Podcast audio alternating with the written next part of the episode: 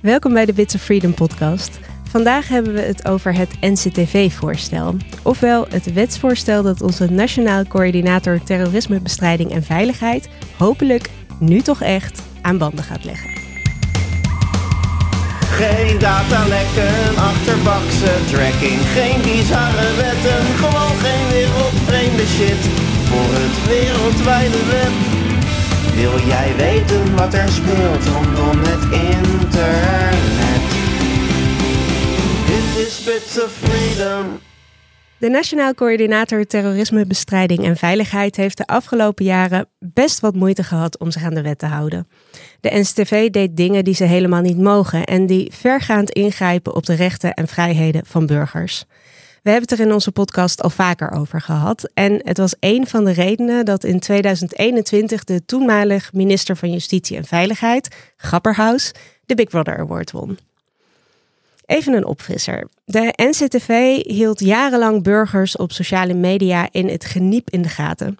Faciliteerde illegale surveillancepraktijken voor defensie en was de geldschieter achter de onrechtmatige onderzoeken van gemeenten waarbij private bedrijven werden ingehuurd om zonder aanleiding te infiltreren in moskeeën.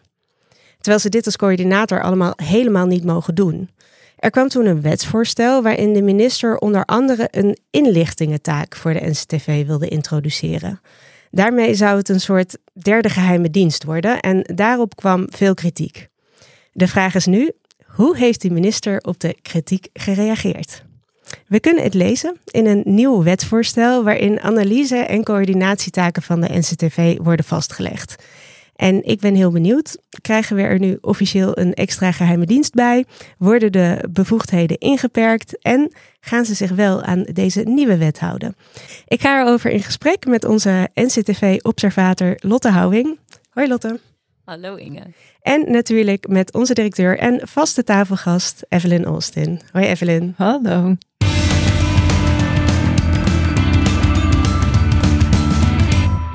Maar eerst, Evelyn, hoe was het deze week op het wereldwijde web? Het was weer een zalige week. Ja, heb je je vermaakt? Zeker. Vertel. Nou, wat ik erg leuk vind, is dat ik dankzij deze podcast tegenwoordig tips krijg van mensen over dingen die ik op het internet kan doen. Wat heerlijk. Want ja, ik, mijn internet was uitgespeeld. Mm. Ehm, ja, en ik wilde eigenlijk een van die tips uh, doorpassen aan jou. Um, en dat gaat over de website GeoHints. Wat is dat? Yes. Uh, nou, het is basically een website met databases vol foto's, nutteloze dingen. Um, behalve wanneer je een geoguesser bent uh, of in de OSINT zit. Sorry, een wat bent of in de wat zit? dus in open source intelligence, um, OSINT, heb je uh, heel veel mensen die gespecialiseerd zijn in um, uh, bepalen waar een foto is gemaakt of waar een video is gemaakt. Um, heel tof als je op Twitch of zo hier naar zoekt, kun je mensen zien die dit live doen. Het is echt fascinerend om te zien. Op de website van Bellingcat zijn ook wel wat stukken over, uh, over hoe ze dat doen. Uh, maar je hebt ook een uh, spel, dat heet GeoGuessr. Um, en dan krijg je gewoon random foto's of, of video's. En dan moet je eigenlijk zo snel mogelijk bepalen waar iets is. En, en hoe dan? Ja, ja, nou, dus daar komt die website GeoHints om de hoek kijken. Um, dus je gaat eigenlijk naar, je kijkt naar een foto en dan um, uh, maak je een analyse van elk object in de foto. En een object kan zijn een paaltje aan de kant van de weg. Maar um, uh, ik heb één keer een heel vet um, uh, filmpje gezien van iemand die dus aan de hand van de schaduw van een boom en het tijdstip van de foto kon bepalen waar op de wereld die foto was gemaakt. Oh, nerd. Um, maar uh, uh, ja, dus je kan eigenlijk aan de hand van uh, dingen die gewoon hele alledaagse objecten, kun je heel veel aflezen. En de website GeoHints die verzamelt dus verzamelingen van die alledaagse objecten. Dus bijvoorbeeld er is een hele verzameling foto's met paaltjes, vlaggen, brievenbussen, wegmarkeringen. Um, en um, wat ik zelf heel erg leuk vond, Eh, nou, mijn favoriet, een database met foto's van paaltjes aan de kant van de weg. Heerlijk. Zodat je dus aan deze paaltjes kan zien, oh ja, ik zie een paaltje op deze foto.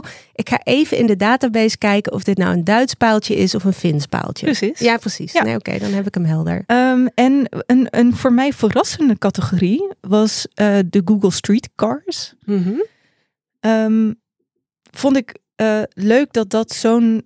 eh, en, en als je erover nadenkt, natuurlijk. Want op Google Street View, wat een hele rijke bron is van dit soort informatie.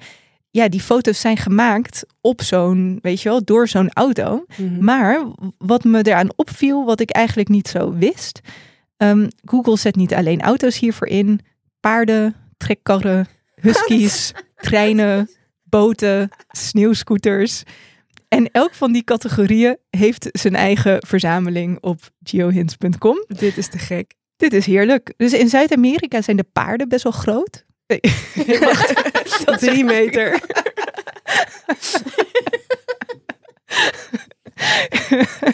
Oké, dat, dat zei ik misschien verkeerd. In Zuid-Amerika maakt Google erg veel gebruik van mensen op paarden en van karren die getrokken worden door paarden om deze foto's te maken. In Europa komt dat alleen maar voor in Roemenië. Ah, ja. Jij zegt, ah ja. Nou ja, Als- dat het hier dus weinig voorkomt. Ah, zo. Dat kan ik Ja. me voorstellen. Ja, maar waarom? Ja, goed. Maar waarom dan Roemenië? I don't know. Ehm, maar goed, dus het is een eh, fantastische website om je echt compleet in te verliezen. En ehm, ik, ik weet dat jij ook houdt van orde. Ehm, dus eh, voor mensen als ons een dubbele aanrader. Ik eh, ga er straks na deze opname meteen naartoe surfen. Dankjewel voor deze tip. Alsjeblieft.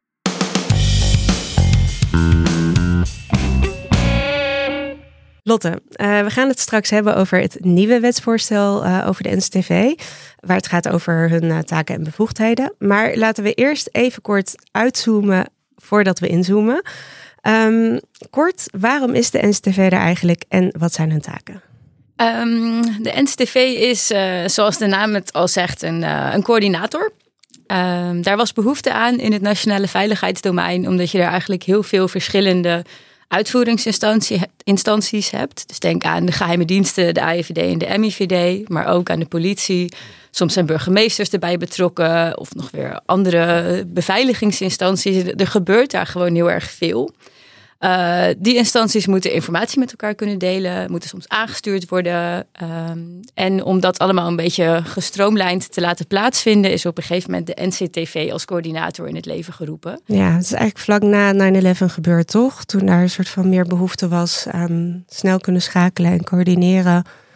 Ja, ik dacht het wel. Uh, in elk geval wel daarna. Ja, heb jij, oh, fijn. Jullie hebben de historische tijdlijn helemaal op orde. Uh, ik, ga, ik geloof dat helemaal. Ja. um, dus de, de kerntaak is eigenlijk best wel uh, helder, een coördinatietaak. Um, maar de afgelopen jaren ging dat best wel vaak mis, zoals ik in de inleiding ook al even zei. En gingen ze ook andere dingen doen dan coördineren. Ja, ja, we zagen eigenlijk dat uh, de NCTV als coördinator best wel haar boekje te buiten is gegaan. Uh, jij hebt het ook in de, in de inleiding natuurlijk al aangestipt, maar uh, ze hebben private bedrijfjes betaald of gemeenten aangespoord om dat te doen, om te infiltreren in moskeeën. Ze hebben burgers op het internet in de gaten gehouden. Um, best wel grootschalig ook, van achter uh, fake accounts op sociale media, waar ze ook een heel vuil IT-systeem voor hadden opgetuigd, zodat mensen ook echt niet konden zien dat dit van de overheid afkomstig was. Mm. En daar zie je eigenlijk al aan dat ze zelf ook wel wisten dat ze niet helemaal lekker bezig waren, want anders hoef je dat ook niet zo te verstoppen. Um, en uh, de journalisten die dit naar buiten hebben gebracht, uh, dat waren scherpe onderzoeksjournalisten bij de NRC. Um, die hebben uh, ook woonverzoeken gedaan en daaruit bleek eigenlijk ook wel dat het intern bij de NCTV ook best wel bekend was. Maar dat ze gewoon gekozen hebben om dit te doen. Uh, dus ze hebben echt een, bewuste keuze gemaakt van nou, we gaan gewoon door, ook al mag dit niet. En we accepteren de risico's die daarbij komen kijken. En de risico's, zoals zij die omschreven, ontstonden ook eigenlijk veel meer uit een soort... Um, ja, rechtszaken of, of problemen voor hunzelf. Dan dat ze nadachten over, goh, deze uh, illegale surveillancepraktijken, wat betekent dat nou eigenlijk voor de samenleving? Wat voor potentiële schade richten we daar nou eigenlijk mee aan? En het is, nog meer een relletje, ook politiek in de Kamer geworden. Toen eigenlijk bleek dat er ook politici door de NCTV gevolgd werden. Hmm. En, en waarom is het eigenlijk erg als een coördinator, dus een of een orgaan zoals de NCTV, zo het boekje te buiten gaat? Nou ja, ze hadden natuurlijk gewoon die bevoegdheden niet. En die bevoegdheden die hebben we wel toegeschreven aan een aantal andere uitvoeringsinstanties, zoals de geheime diensten. En dat, dat is niet niks. Op het moment dat je zegt van nou, je mag burgers bijvoorbeeld op het internet in de gaten houden voor bepaalde doelen. Uh, dan maak je daarmee best wel een inbreuk op de privacy en op de communicatievrijheid. Nou, dat vinden we heel erg belangrijk, want we vinden het ook heel erg fijn dat mensen wel gewoon een goed debat met elkaar kunnen voeren op het internet bijvoorbeeld. Dat is een hele, heel belangrijk onderdeel van een democratie. Dus dat willen we ook beschermen. Um, nou ja, er staat wel tegenover dat je soms moet kunnen ingrijpen. Misschien op het moment dat het helemaal de pan uit escaleert. En uh, ten koste gaat van de veiligheid. Daarvoor hebben we geheime diensten. Die hebben dan ook bevoegdheden daarvoor. Um, maar die zijn wettelijk toegekend. Dus er zijn ook waarborgen omheen gebouwd. En daar is goed toezicht op. En daar is over nagedacht. En dat, daar zijn de debatten over gevoerd. Moeten we die bevoegdheden toekennen of niet? En hoe dan?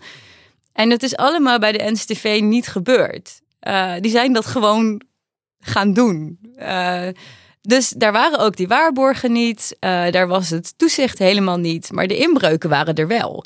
En nou, dan ervaar je natuurlijk ook, en dat zag je ook heel erg aan hoe burgers erop reageerden. Van ja, maar als dit kan, wat kan er dan nog meer? En ik ben gewoon hartstikke in de gaten gehouden. En wat is daar dan mee gebeurd? En wat kan ik dan nu verwachten? En mensen die zich heel erg zorgen maken. En dus ook niet meer weten, wat kan ik nog zeggen op sociale media? Want het is wel gebeurd in de context van nationale veiligheid. Het is een heel zwaarwegend eng begrip. Ja, precies. En uh, er, er, is dan nu een wetsvoorstel uh, gepubliceerd om dat um, nou ja, hopelijk wat uh, aan banden te leggen. Maar er was dus al een eerder wetsvoorstel. En um, in dat eerdere wetsvoorstel wilde de minister een inlichtingentaak toevoegen. En zonder inlichtingen toezicht, als ik het goed heb begrepen. Um, jij was het daar niet zo mee eens. Uh, wat, wat hebben wij gedaan toen dat eerste voorstel werd gepubliceerd? Ja, nou even, hoe kom je nou op zo'n voorstel? Uh, ik wil hier nog één keer even goed over renten.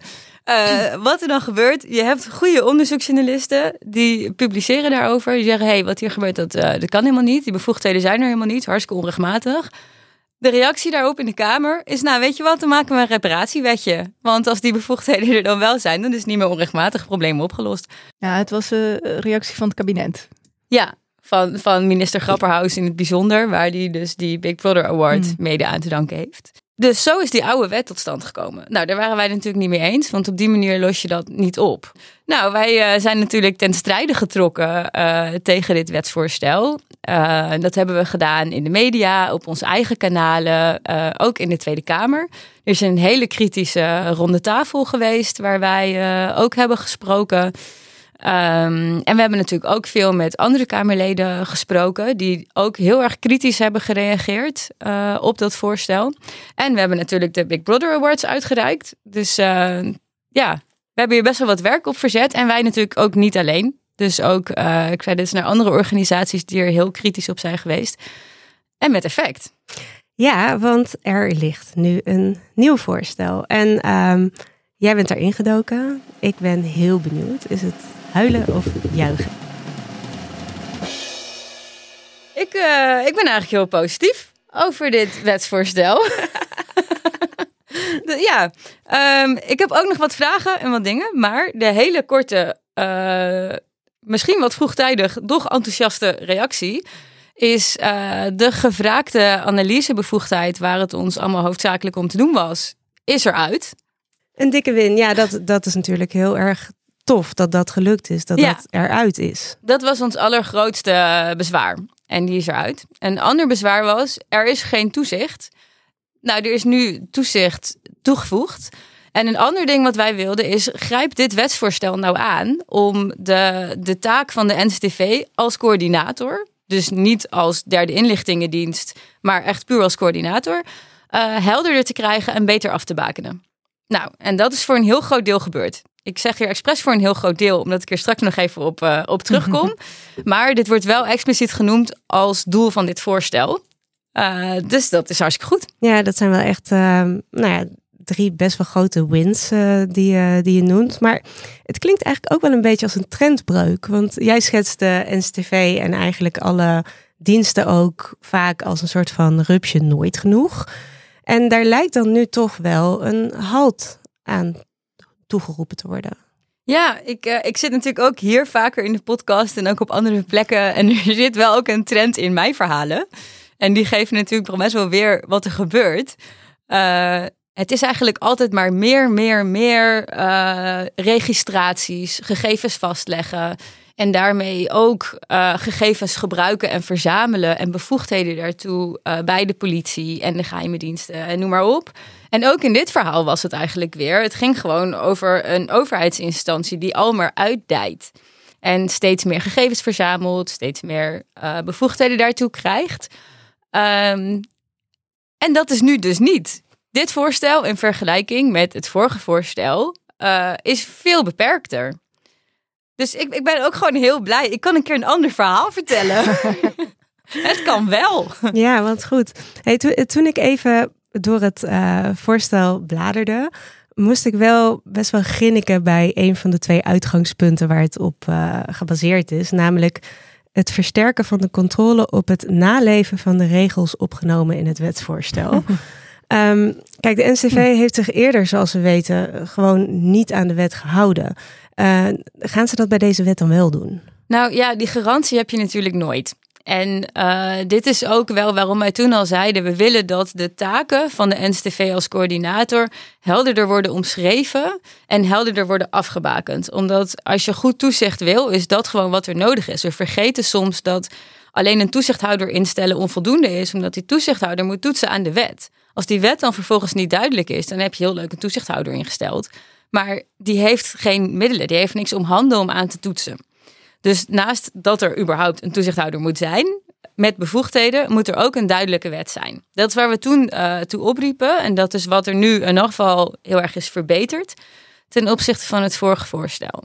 En uh, nou, dat zien we bijvoorbeeld ook bij de, uh, bij de geheime diensten zelf. Stond nu ook weer in het jaarverslag van de TIP. Van nou, de geheime diensten zoeken heel erg de grenzen van hun bevoegdheden op en gaan er daarbij soms overheen.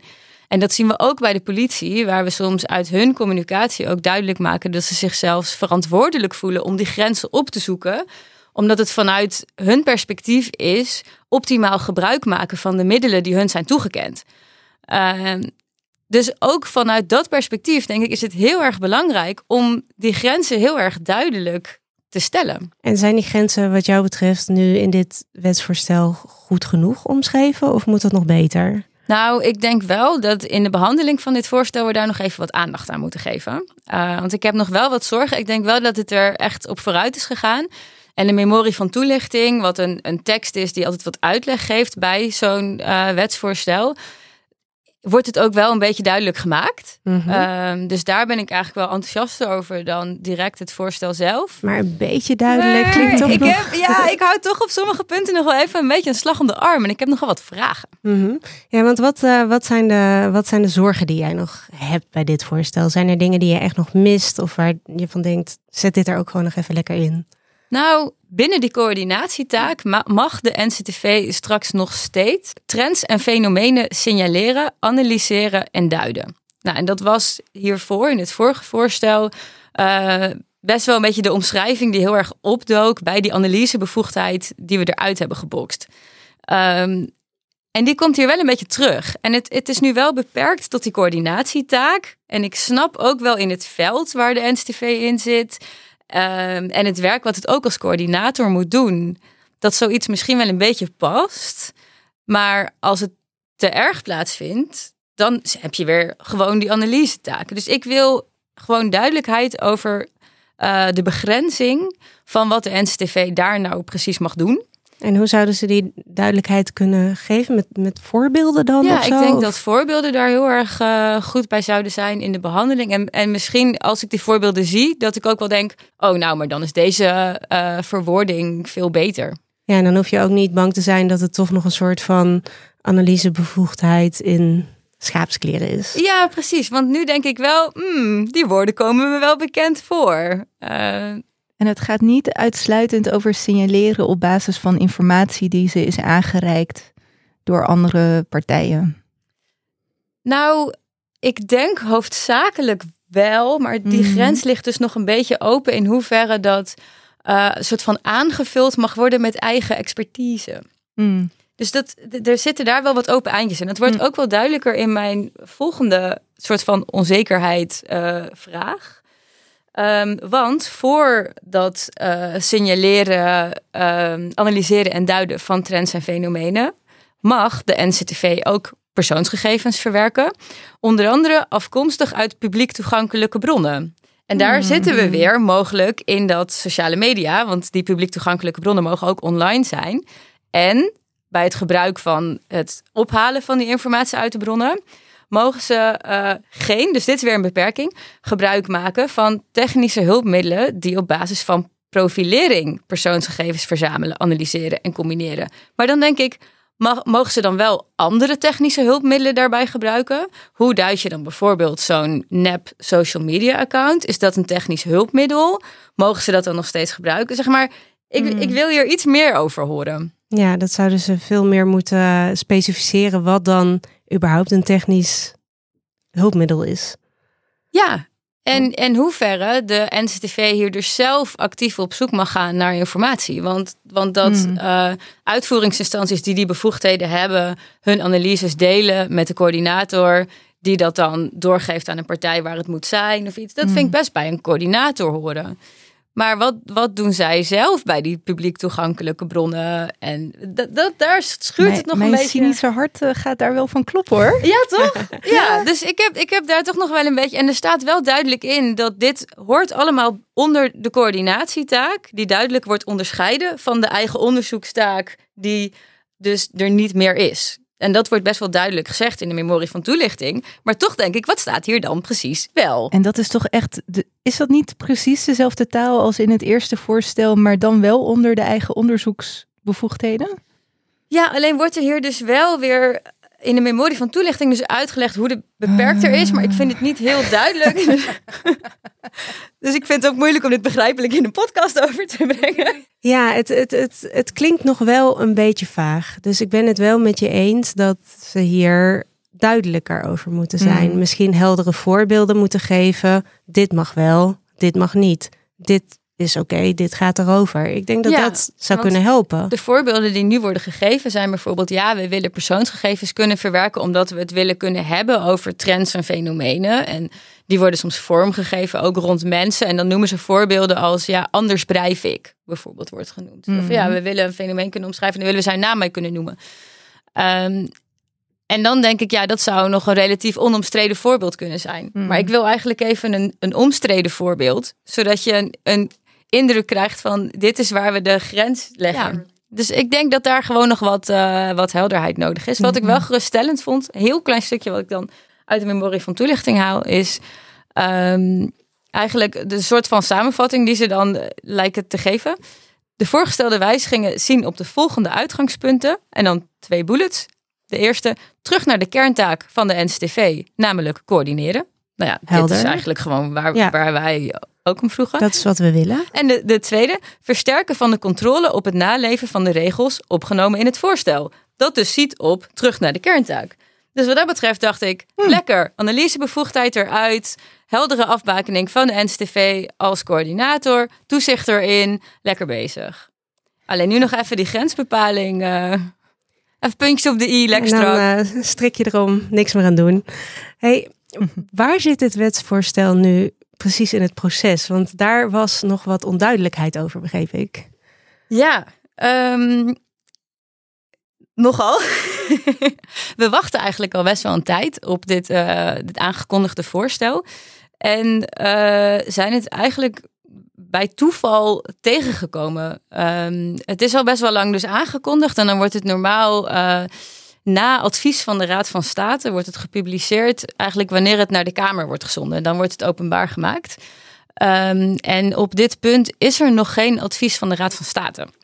Uh, het dus het is ook nog niet openbaar gemaakt en naar de Kamer gestuurd. Althans niet via de normale kanalen, maar op een website van de Rijksoverheid. Dus ik, ik, ik, ik vertrouw deze bron. Ehm, ik weet alleen niet hoe Hmm.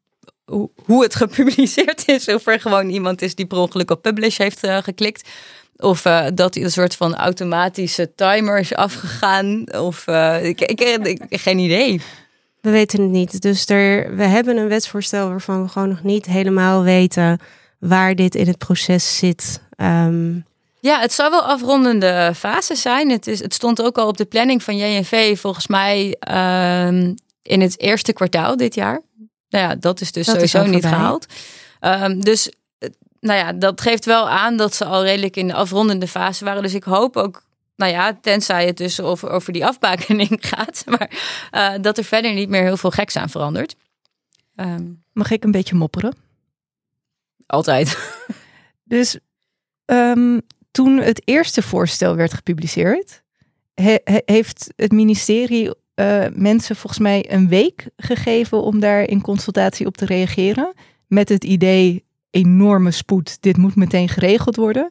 Hoe lang geleden is dat ondertussen? Dat is een hele goede vraag. Maar uh, meer dan een jaar gezien, misschien wel. Nee, het was volgens mij december 21. Ik bedoel, ze hebben de ja. vorige Big Brother Awards ja. Ja. hiervoor gewonnen. What the fuck? Toch? Dat ze nu zo lang de tijd nemen en zo. Dus met hoge spoed uh, moet, uh, proberen ze in eerste instantie iets er doorheen te rassen. Dan uh, lukt dat niet. En dus blijkbaar is dan gewoon een soort van alle, al, al die spoed lijkt dan ook te, zijn, te zijn verdwenen. Ja, in, in die hele positieve het kan wel. We hebben met z'n allen teruggeduwd en daarmee massasurveillance van tafel geveegd zit natuurlijk ook een, een kritische. Mm. Was die nood nou echt zo hoog? Ja, blijkbaar. En de mopper. mopper uit. Hey, wat we in ieder geval wel zeker weten, is dat zo'n voorstel gaat dan naar de Kamer. Op een gegeven moment, toch? In dit proces? Ja, ja dat klopt. Um, wat, wat zijn nou dingen die jij nog mee zou willen geven als het hier in de Kamer over gaan hebben? Nou ja, die, die bevoegdheid waar we het net over hadden. Uh, en het, het speuren op uh, dan al niet online open bronnen. Uh, en het eventuele gebruik van technische hulpmiddelen daarbij. Ja, ik, ik, ik wil daar wel vragen over stellen. Of dat Kamerleden daar vragen over stellen. Ik wil daar in ieder geval graag antwoorden op horen. Ehm, en ik denk dat dat nog wel even wat helderder kan. Dat, dat we echt helder voor ogen moeten hebben. Waar leggen we daar nou de grens? Wat mag die NCTV nou allemaal precies wel en niet doen.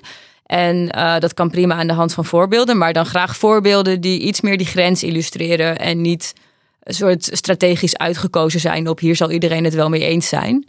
Want dat is natuurlijk niet hoe je een discussie voert. Heldere oproep uh, lijkt me.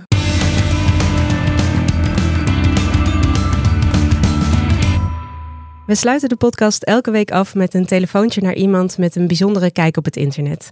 Deze week is dat Vicky Jansen. Zij is postdoc-onderzoeker aan de Universiteit van Amsterdam.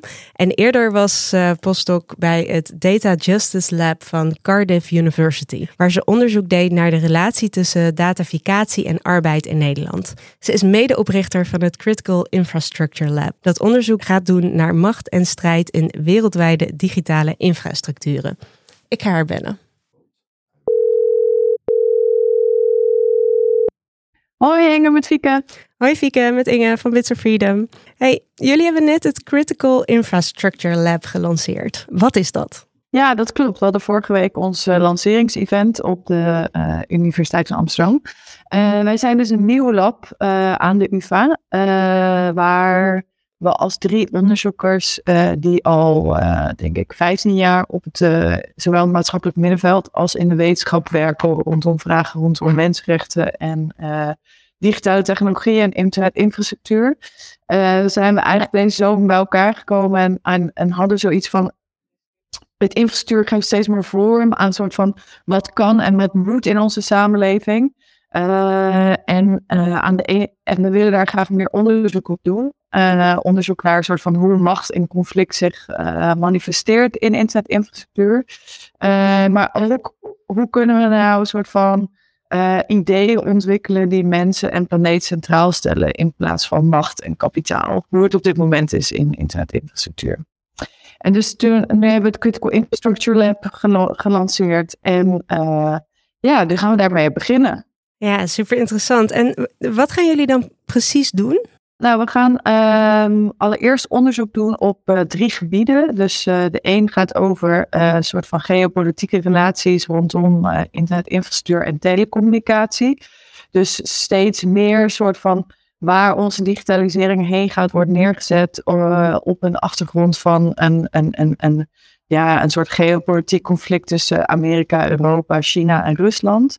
maar wat betekent dat nou en hoe vertaalt ze dat nou echt in een soort van het leggen van infrastructuur, het zetten van standaarden, uh, welke bedrijven spelen nou een rol hierin. Mm de andere kijkt daar specifiek naar standaarden en 5G. Dus uh, hoe wordt op dit moment 5G uitgerold en wat betekent het nou als je 5G met publieke waarden mee probeert te experimenteren? Mm en de derde lens kijkt naar milieu en klimaat en wat zijn nou de milieu-implicaties van al die infrastructuur die we aan het bouwen zijn. En hoe wordt daarover gesproken? Hoe, hoe wordt daar nu over gesproken? Nou, specifiek naar het, uh, want ik ben uh, verantwoordelijk voor onze uh, milieu- en infrastructuurstroom. en ehm, daar, als we dus nu kijken, nou, ik wil, waar ik onderzoek naar wil doen, is niet alleen van wat zijn nou de issues. Want we zien heel erg dat er, dat, ehm, er steeds meer druk komt op het uh, mijnen naar uh, soort van materialen en grondstoffen die nodig zijn voor het creëren van onze apparaten, maar ook het creëren van datacenters en, en, en kabels. Ehm, maar er wordt ook heel erg gesproken rondom. In de politiek wordt bijvoorbeeld heel erg gekeken naar uh, technologie en hoe dat de redding kan zijn uit, onze klimaatproblematiek. Maar er wordt helemaal niet nagedacht over wat betekent dat nou? Wat betekent soort van al die investeringen en technologie nou zowel op onze klimaatproblematiek? Want er wordt heel veel energie en water wordt er gebruikt bijvoorbeeld in het runnen van datacenters. Uh, en er wordt zo heel veel gemijnd. En in de industrie wordt er erg gesproken over hoe kunnen we het nou optimaliseren. Dus hoe kunnen we dingen nou minder slecht maken, maar niet hoe kunnen we dingen nou beter maken. Dus dan wordt heel erg gekeken naar energieoptimalisatie. Uh, kunnen we nou bepaalde servers beter draaien of kunnen we nou meer groene energie kopen? Zonder naar het grotere plaatje te kijken. Dus we hadden bijvoorbeeld hier in Nederland net over conflict in de Weringermeer en Zeewolde. Over dat uh, in, in de Weringermeer zijn er hele grote windmolenparken gebouwd. Met het idee van het woord lokale productie voor lokale consumptie. En uiteindelijk is 100% van die groene energie aan Microsoft uh, verkocht. En dus niet aan de gemeenschap, die zit gewoon nog vast aan fossiele brandstoffen.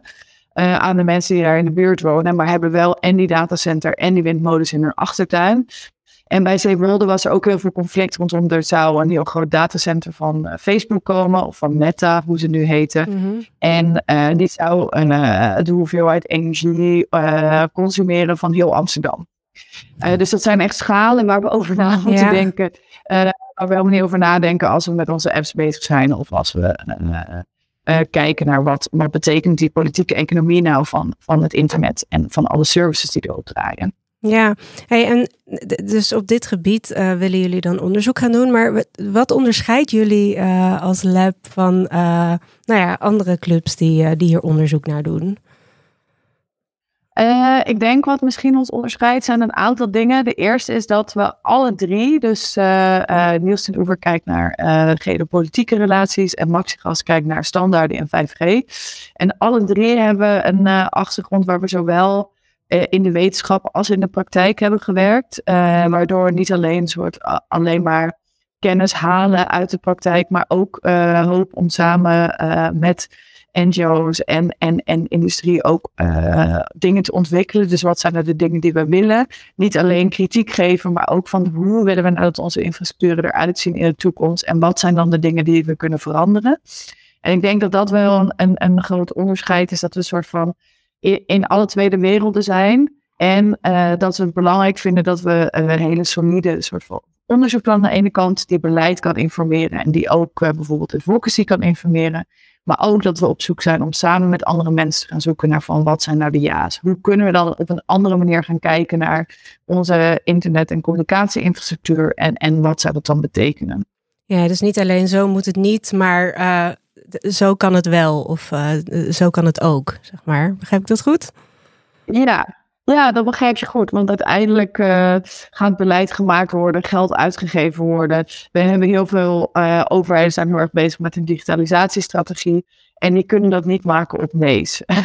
hoe graag we het ook willen en hoeveel lees we ook hebben, uh, zullen we toch ook moeten gaan uh, duwen naar onze ja's. En uh, wat we zowel zien in, in, in de politiek, maar ook in, in industrie en ook in het maatschappelijk middenveld, is dat we eigenlijk helemaal niet zo goed weten wat onze ja's zijn. Waar willen we nou heen?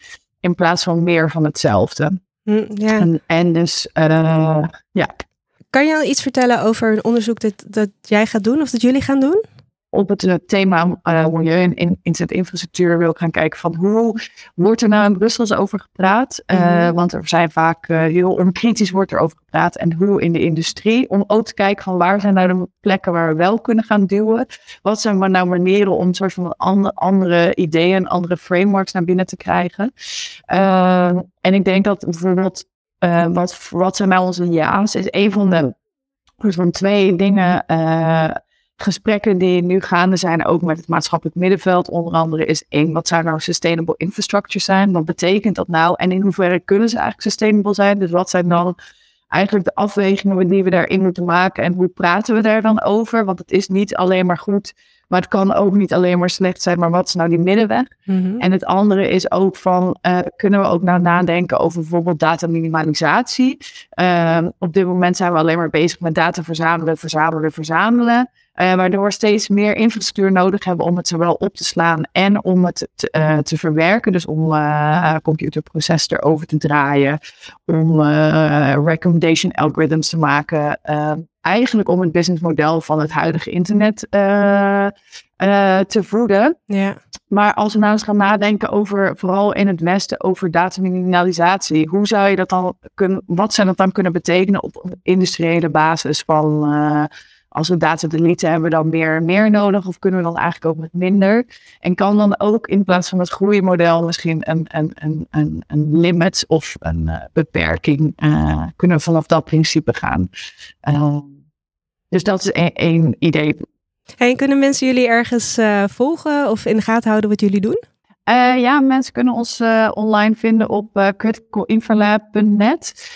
en daar staan eigenlijk al onze activiteiten op. Uh, we hebben ook uh, uh, leesgroepjes, events die we organiseren, praatjes, rapporten die we publiceren. Dus daar kunnen mensen ons op ja, onze activiteiten vinden. Super interessant. Ik zal de link van de website ook even in de show notes zetten. En in ieder geval heel erg bedankt dat je hier even over wilde bellen. En heel veel succes met jullie, jullie onderzoeken.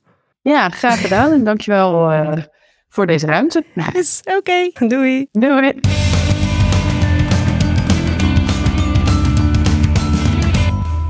Deze podcast werd gemaakt door Bits of Freedom. Je hoorde mij, Inge Wanet, onze directeur Evelyn Austin en Lotte Houwing. We belden in met Fieke Jansen. Onze jingle werd gemaakt door Tim Koelhoorn en de podcast werd geproduceerd en geëdit door Randall Pelen van YOLO Media. Veel dank aan onze donateurs en natuurlijk aan jou, de luisteraar. Geen datalekken, achterbakse tracking, geen bizarre wetten, gewoon geen wereldvreemde shit voor het wereldwijde web. Wil jij weten wat er speelt rondom het internet? Dit is Bits of Freedom.